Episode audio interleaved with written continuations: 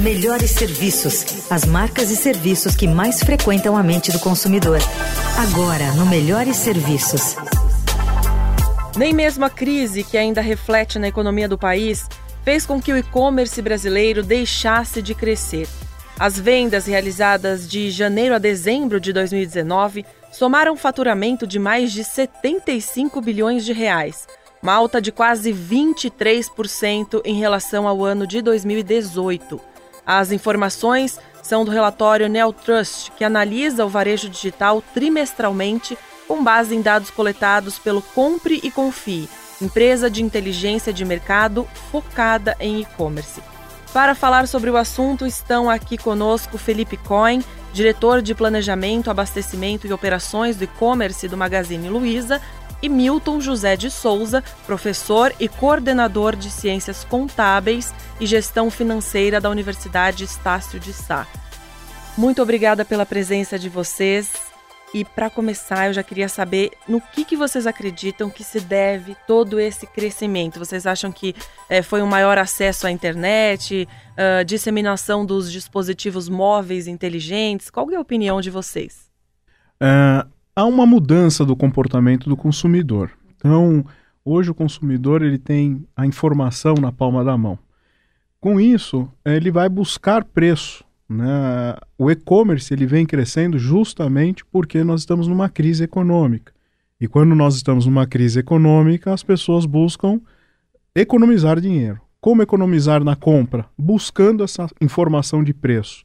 Então, todo esse movimento vem acontecendo desde 2010, quando ocorreu a primeira Black Friday, e até hoje nós vemos os resultados aí dentro do e-commerce. É uma nova modalidade que veio para ficar. Então as empresas precisam se adequar a essa nova modalidade do, de comércio que está havendo.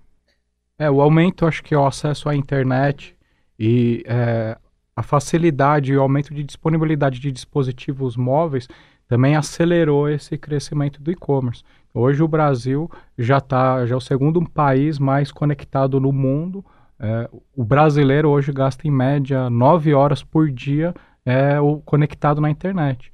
A grande diferença é que hoje ele gasta muito mais tempo usando aplicativos de mensagens, redes sociais e portais de notícias do que fazendo compra.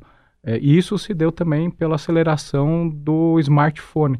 Hoje, mais de 70% da população brasileira tem acesso a um smartphone e usa um smartphone e tem acesso à internet. Então, com certeza, isso ajudou também a, a alavancar esse crescimento do e-commerce.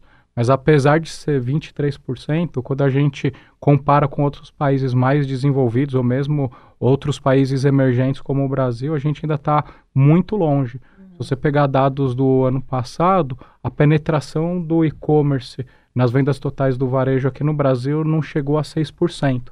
Se você olha, por exemplo, para os Estados Unidos, esse número é maior de dois dígitos já. Se você olha para a China, quase um terço da venda da China já é é, através do e-commerce.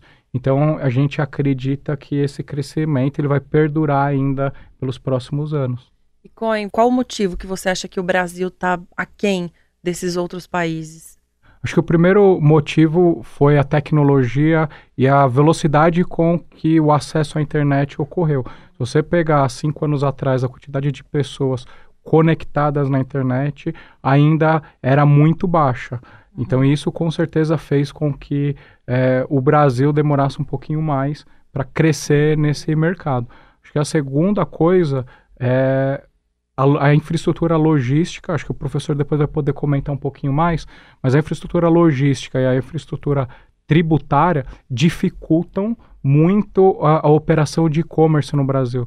É, quem está em São Paulo muitas vezes não se depara com essa realidade é, mas quando você vai para o norte e para o nordeste, a realidade é totalmente diferente. Se você pegar as vendas de e-commerce, a concentração das vendas de e-commerce no sudeste ainda é muito grande. Mais de 60% de todas as vendas de e-commerce ainda são para a região sudeste. É, e isso está muito é, é, relacionado com a infraestrutura logística e com a capacidade que as grandes empresas têm de conseguir vender e entregar fora dessas grandes regiões, né, professor? É, você saindo do, da região sul e sudeste, você não tem a, a mesma infraestrutura rodoviária. Então, as melhores estradas do país estão na região sul e sudeste. Quando você vai para outro eixo, você já não tem essa mesma acessibilidade rodoviária. É, muito, muito frete é uhum. caro para aquela região porque você não tem um mercado amplo lá e a manutenção que se tem de transporte é muito alta. A carga tributária é um problema que está em todos os segmentos da nossa economia e que afetou sim o e-commerce e você teve lá a emenda constitucional 87 editada em 2015 que tratava do diferencial de alíquota, que é justamente a guerra do ICMS entre os estados. Isso veio para mudar desde 2019. Uh, eh, o DIFAL ele agora é só para o estado destino, então você quebrou isso, mas você tem 26 legislações de, CMS, de ICMS fora a legislação tributária federal. Então, é um entrave para o comércio eletrônico, você não tem uma diretriz tributária específica, então tudo que nós fazemos ele é muito na base do vamos dar o jeitinho e vamos adequar essa é. realidade ao mercado novo. Então a nossa legislação ela é muito velha, muito travada e ela não acompanha essa realidade de mercado que é muito mais rápido. A mudança é, é, é constante e rápida. A nossa legislação, infelizmente, não acompanha. Enquanto essa, não houver essa mudança, o Brasil vai continuar quem desses, desses grandes países que já tem esse número bem avançado. Eu acredito que nós vamos ainda sempre estar atrás desses países, porque a nossa logística ela é muito precária e é cara, é muito cara. Uhum. Uh, então, a, acredito que a Magazine Luiza ela tem uma postura bem interessante, que ela tem os centros de distribuição distribuídos, então você consegue estar mais próximo do seu consumidor. Então é uma maneira de você diminuir o impacto logístico, mas o impacto tributário permanece. É, né? é isso que eu ia perguntar, Cohen. Como é que a uh, Magazine Luiza tem essa, essa atuação para ter tido tanto sucesso recentemente? A gente vê aí que os números estão crescendo consideravelmente, né, por causa do excelente serviço que a empresa presta. Então eu queria que você contasse um pouquinho como é que foi essa transformação digital. Claro. Acho que a primeira decisão importante que o Magazine Luiza tomou lá atrás foi de não separar o e-commerce da loja física. Então, desde o início, o Magazine Luiza sempre encarou como uma empresa única, diferente de todos os nossos concorrentes, que o e-commerce era uma empresa separada, muitas vezes nem no mesmo local físico ele estava, né? É, e essa multicanalidade fez com que a gente conseguisse aí no médio e no longo prazo criar diferenciais competitivos muito grande frente aos nossos concorrentes. Então, principalmente quando você sai de São Paulo, hoje, por exemplo, você, um cliente que está em Mossoró, que é no interior do Rio Grande do Norte, ele consegue comprar um produto pelo aplicativo do Magazine Luiza e retirar em duas horas na loja física que a gente tem lá em Mossoró. E se você pegar o prazo oferecido, mesmo para receber em casa, esse cliente provavelmente vai poder comprar pela internet e receber em dois dias. Quando você compara com os nossos concorrentes, são de 10, 12 dias. Porque a gente consegue aproveitar a mesma estrutura física de todas essas mil lojas que a gente tem, 17 centros de distribuição que a gente tem, e a gente consegue diluir os custos de toda essa estrutura, tanto no online quanto no offline. E isso acaba criando um diferencial competitivo enorme, né? Entendi. Agora, a transformação interna da empresa, né? Porque até então tinha muitos anos que eram só lojas físicas. Desde que entrou, né? A gente entrou nessa era uh, digital, onde as pessoas compram tudo pela internet, enfim, como a gente já falou. É, o que, que, precisou fazer internamente? Como é que foi esse trabalho? Vocês tiveram uh, que usar aí um pouco da inteligência artificial, outros dados, uh, enfim, é, digamos, futuristas, assim, para melhorar esse, esse boom da empresa? Acho que o primeiro ponto que é bem importante é que a empresa ela sempre teve a cabeça um pouco à frente do seu tempo. Então, muito antes de lançar a internet, a Luiza Helena, por exemplo, já tinha criado um conceito de loja virtual, que era uma loja que não tinha estoque, é, onde tinha um videocassete, uma TV passando o filme dos produtos. Era um negócio super à frente do seu tempo, que depois veio a internet e basicamente criou esse conceito de site, né? É, e eu acho que o Fred é uma pessoa que, assim como a Luísa, sempre teve muito à frente do seu tempo, desde quando tomou é, é, essa decisão. Então, o Fred assumiu em 2016 e a gente entrou dentro da empresa na era que a gente chama de transformação digital. Então, ele entendia é, que a forma que a gente tinha que trabalhar era muito diferente do que a gente tinha feito lá atrás. E muitas empresas, elas, quando a gente ouve falar a palavra transformação digital, elas acham que a transformação digital é você colocar um puff colorido, é você hum. colocar um monte de post-it na parede, mas ela vai muito mais profundo do que isso é, e você muda o mindset desde a alta diretoria até a base da empresa, até a forma como as áreas trabalham entre si, derrubando os silos, é, fazendo com que duas, três áreas tenham o mesmo objetivo em comum e deixem de é, brigar, vamos dizer, entre aspas, né, entre si. Então, eu acho que esse, é, essa transformação digital que começou lá em 2016 é, foi puxada e ela mudou o mindset de toda a empresa, fazendo com que todas as pessoas tivessem essa cultura digital, que é muito mais forte do que simplesmente uma área de tecnologia. E é claro que a tecnologia ela vem para dar o suporte, né? Então, a gente tem hoje o nosso Luiza Labs, ele começou lá atrás com dois engenheiros de dados trabalhando, Hoje a gente tem mais de 500 engenheiros programando no Luiza Labs e hoje a gente é muito mais um provedor de tecnologia do que uma empresa que contrata tecnologia. Hoje a gente diz que a gente faz tudo é, dentro de casa. E essa tecnologia ela veio para suportar é, toda essa a fase de transformação é, digital, não só para o e-commerce, mas para a loja física também.